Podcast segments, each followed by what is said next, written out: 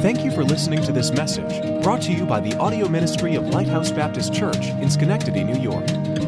For more great content, please visit us at lighthousebaptist.org. Now let's open our hearts and minds to the Word of God.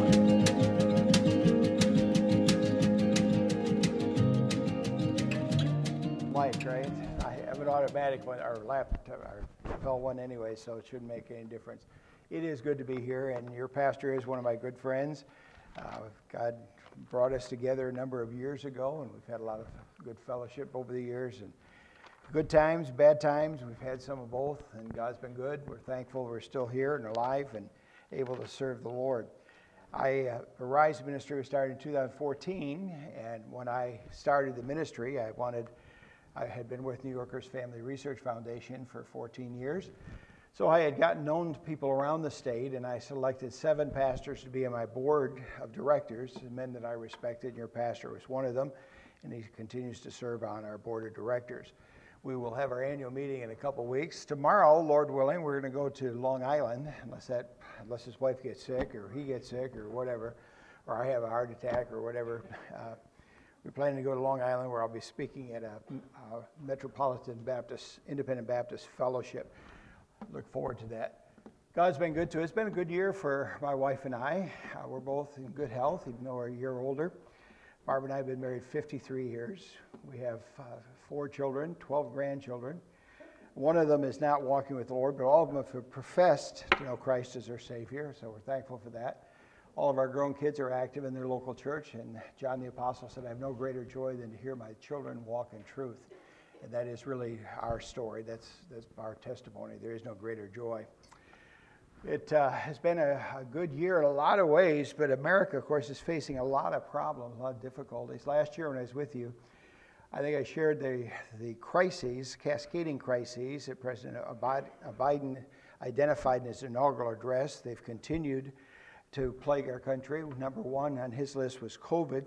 COVID certainly is still around. You just heard about it with the pastor's wife or brother. Global warming, number two, the, the uh, UN annual meeting on climate crisis met this last week.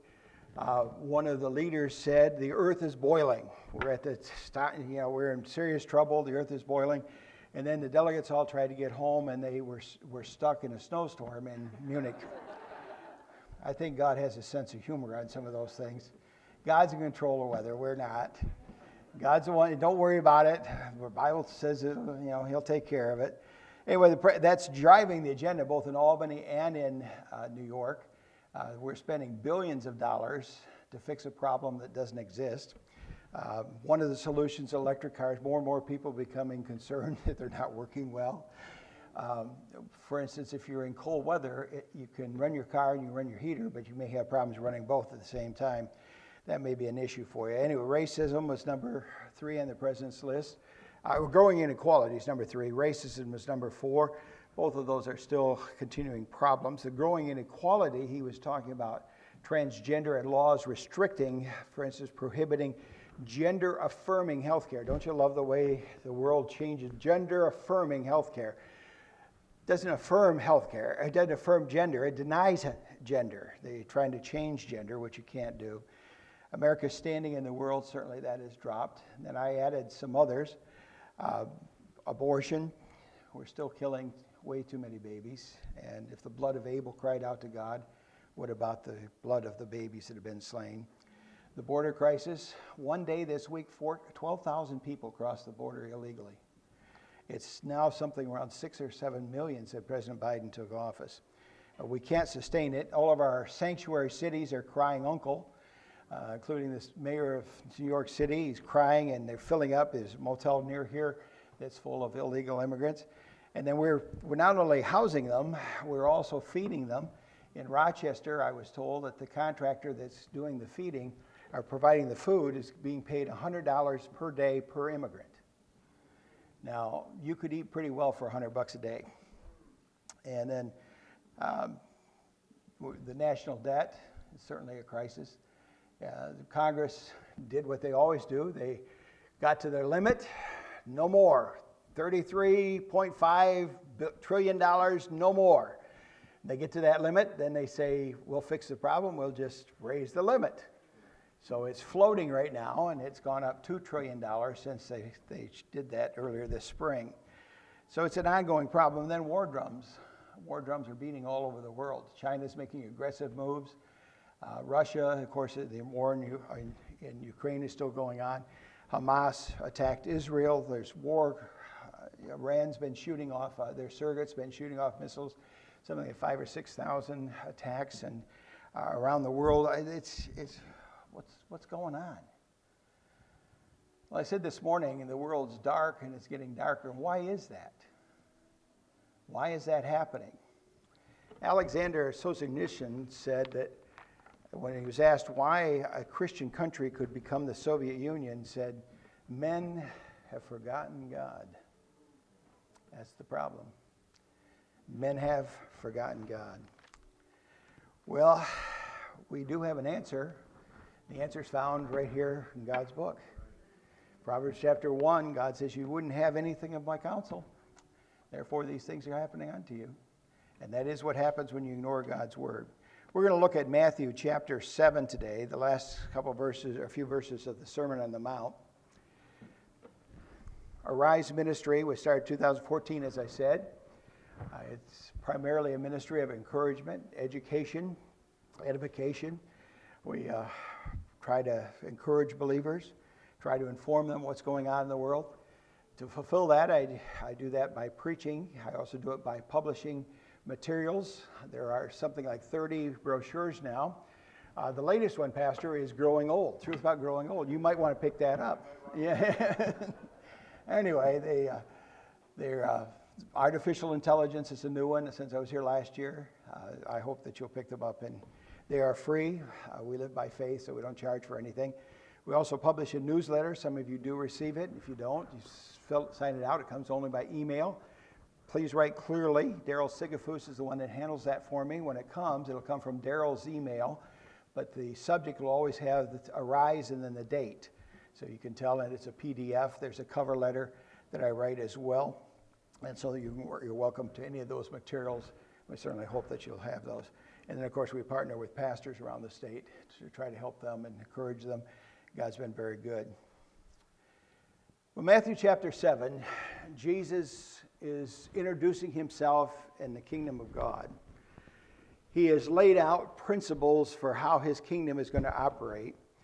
And then he gives the application. That's what we're going to look at today. And it's a familiar passage of Scripture.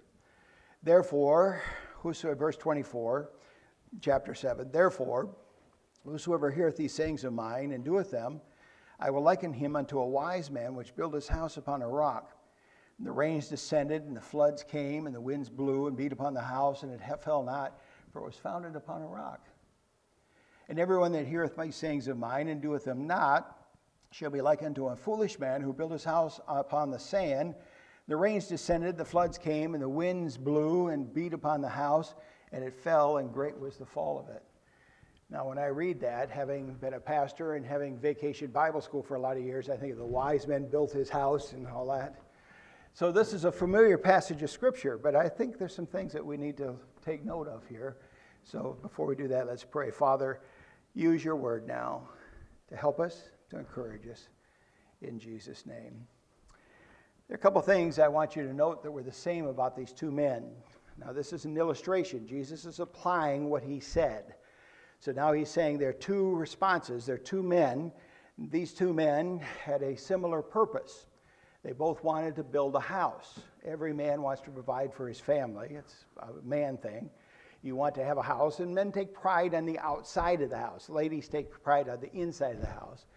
I'm very thankful for my wife. We've lived in a lot of different places, and wherever we live, Barbara's always been able to make it a home. It's been our home.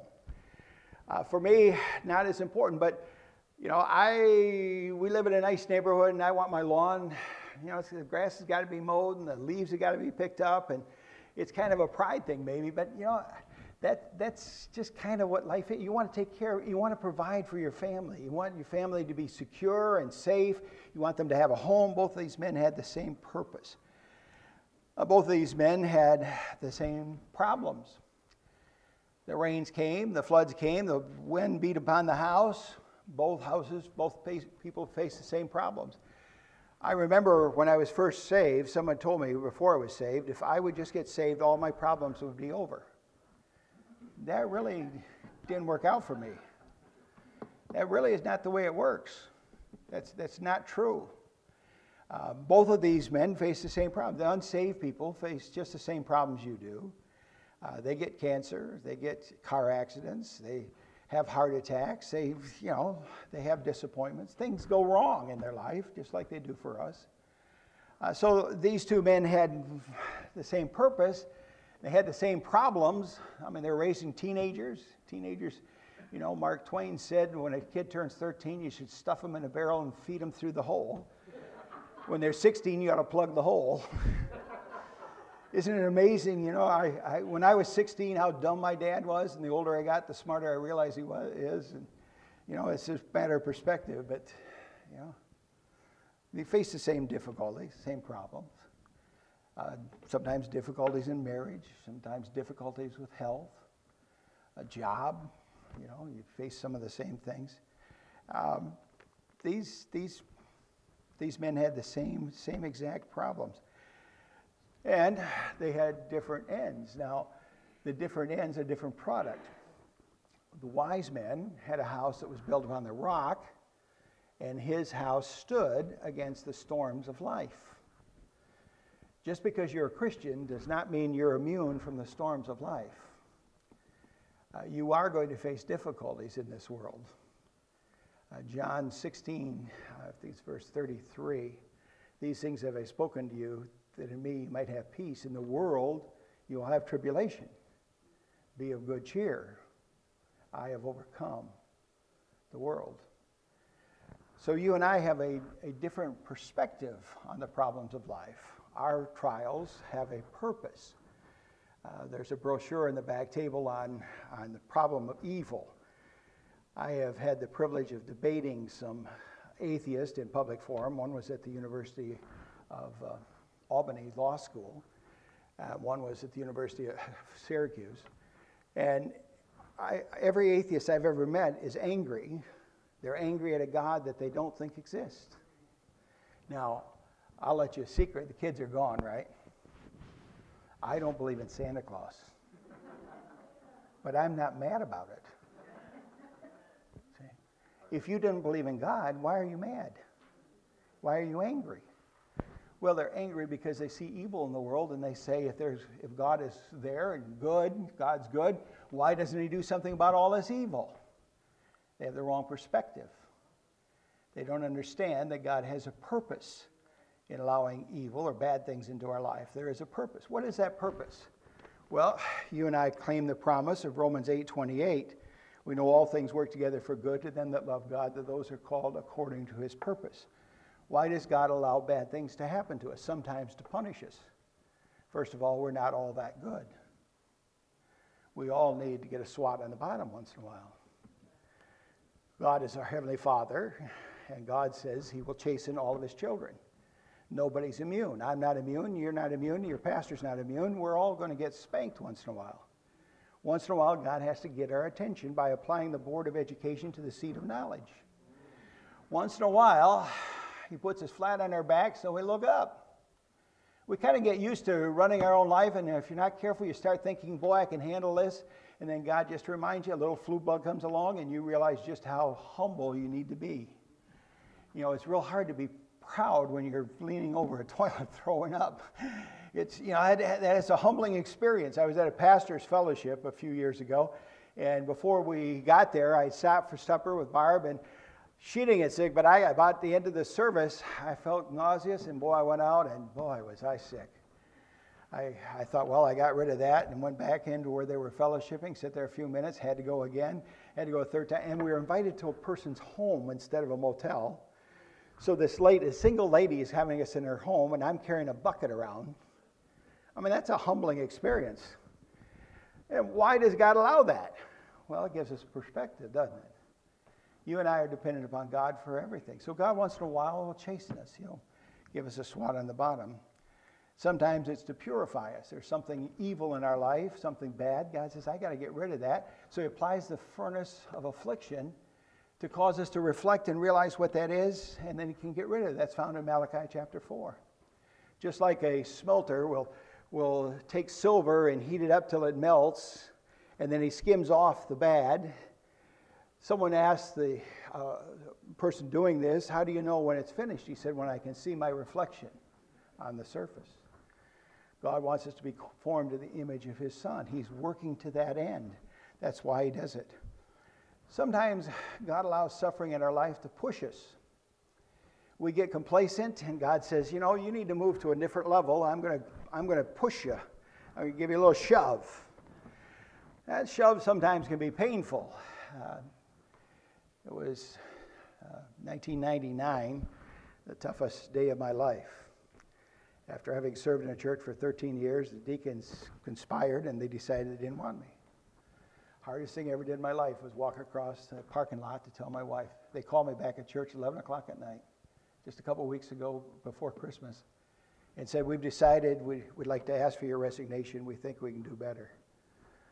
Well, you know, why did that God allow that to happen? Well, He pushed me, pushed me in a ministry that I never would have had. I was in a local church, now I have a statewide ministry. Acts 1 8, the disciples are to be witnesses in Jerusalem, Judea, and Samaria. By Acts 8 1, they're still in Jerusalem. God sends affliction, the church is scattered, God pushed them. Sometimes God allows suffering in our life to prevent us. God sees something down the road. That was Paul's thorn in the flesh. Lest I be exalted above measure, God sent a thorn in the flesh to buffet me it kept him humble, kept him. We don't know what his thorn was. Some believe it was a physical ailment. Others believe it was something else. Some think he, he had epilepsy. Some think yellow fever or other, some other oriental disease. Whatever it was, it was something he found embarrassing. And God, he asked God to remove it. And God says, no, no, why not?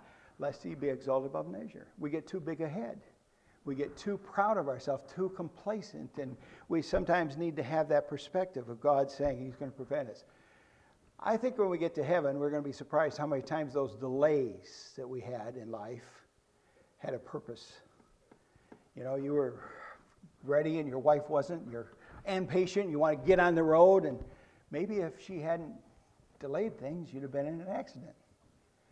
I've had several times when I, you know, was through an area uh, one of the pastors' fellowship. Seems like, seems like this, there's this fellowship down in New York City. They have me every December. It seems like there's always bad weather. And there's always something. I was leaving from there to go back to Rochester, New York, a few years ago, and I got on the rain, uh, radio, and it was raining like crazy. And just as I passed a road, they said this road is closed because of flooding. That was the road I was going to get on. And then as I drove along, every so often they mentioned road closed. I just passed that or just passed that area. God pushed me along a little early, I think, in this case, not preventing it. But God has a way of taking care of us, doesn't He? Sometimes to prepare us. David fought a lion and a bear before he took on a giant. You don't know what's down the road. God may have a giant in your life that you have to prepare for, and He's going to send you some little battles so you can win the big battle. God prepares us. Sometimes to promote us. Sometimes you know. There will be a time in your life where the doctor will say, We're sorry, but there's nothing more we can do. Uh, it might be cancer, it might be some other disease.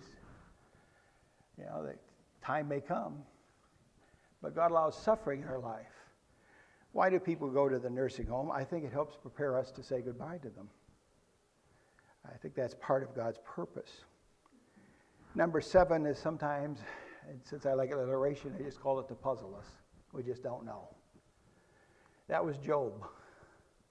When I was 13 years old, my dad had an accident on our farm. A cow, a young heifer, had just had a calf, and we were getting her into the barn for the first time. And I was behind my dad, and dad had his hand kind of guiding the calf, our heifer, and she uh, slipped on. It was raining, and it was muddy, and there was a board there, two by eight, and Somehow the cow slipped on the mud and fell over on my dad and crushed his leg.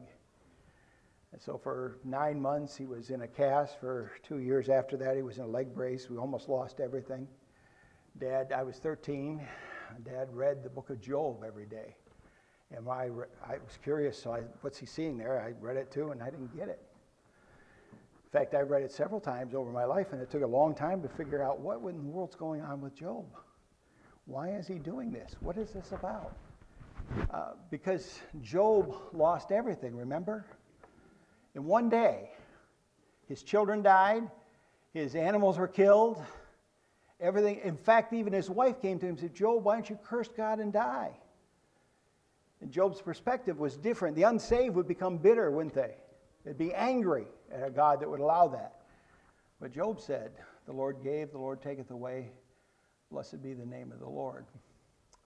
Everything you have is a gift from God. Everything. You say, well, wait a minute, preacher, I'm a self made man. There is no such a thing. No, God's the one who made you life. Well, I make a good life. I work hard. Yes, who made you give you the ability to work? In fact, who gave you the next breath you're going to take? It's all of God. So we have a different perspective. Our suffering has a purpose. There are a lot of illustrations of this. One of my favorite is Ron Hamilton.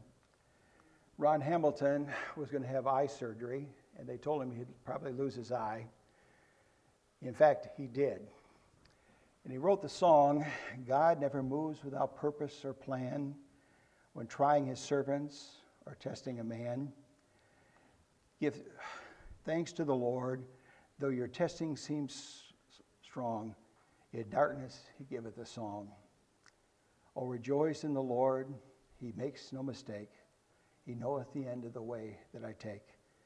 For when I am proved, I shall come forth as gold. When I was a teenager, our youth group used to sing a song. One by one, he took them from me. All the things I valued most, till I was empty handed. Every glittering toy was lost.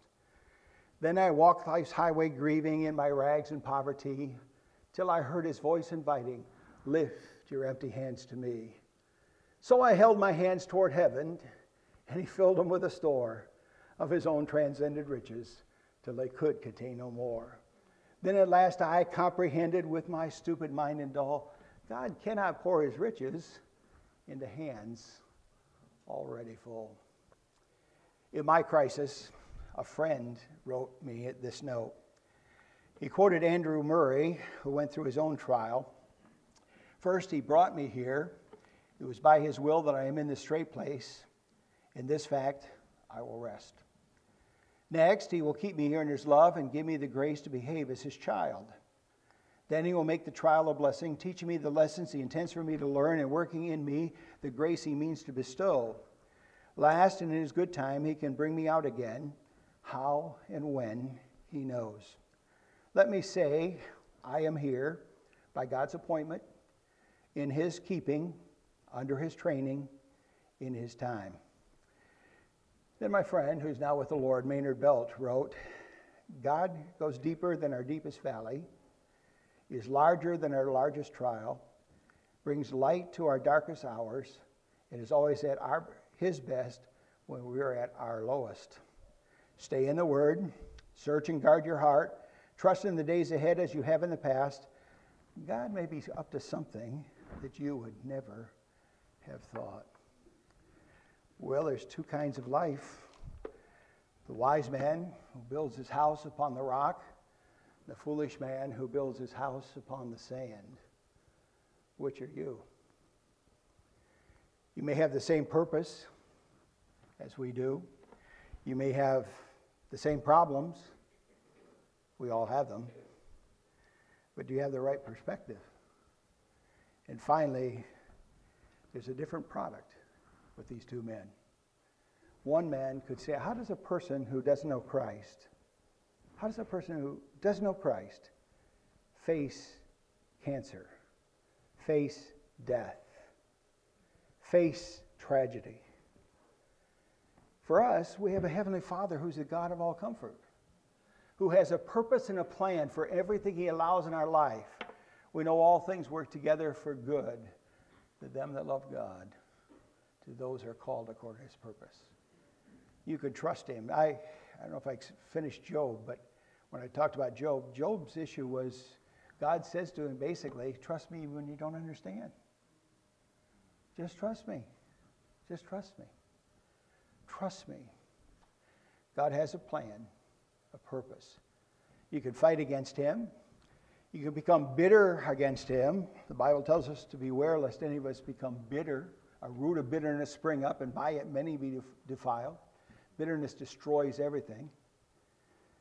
Or you can rejoice in the Lord. You can trust him in the midst of trial. Shall we pray? Father, I pray that you spoke to our hearts today. I pray, God, that lives have been touched, people have been comforted. But I pray for that person that does not know Christ as Savior. I pray that today would be their day when they say yes to Him. In Jesus' name, amen. I'd like us to stand and sing 357. At times like these, you need a Savior.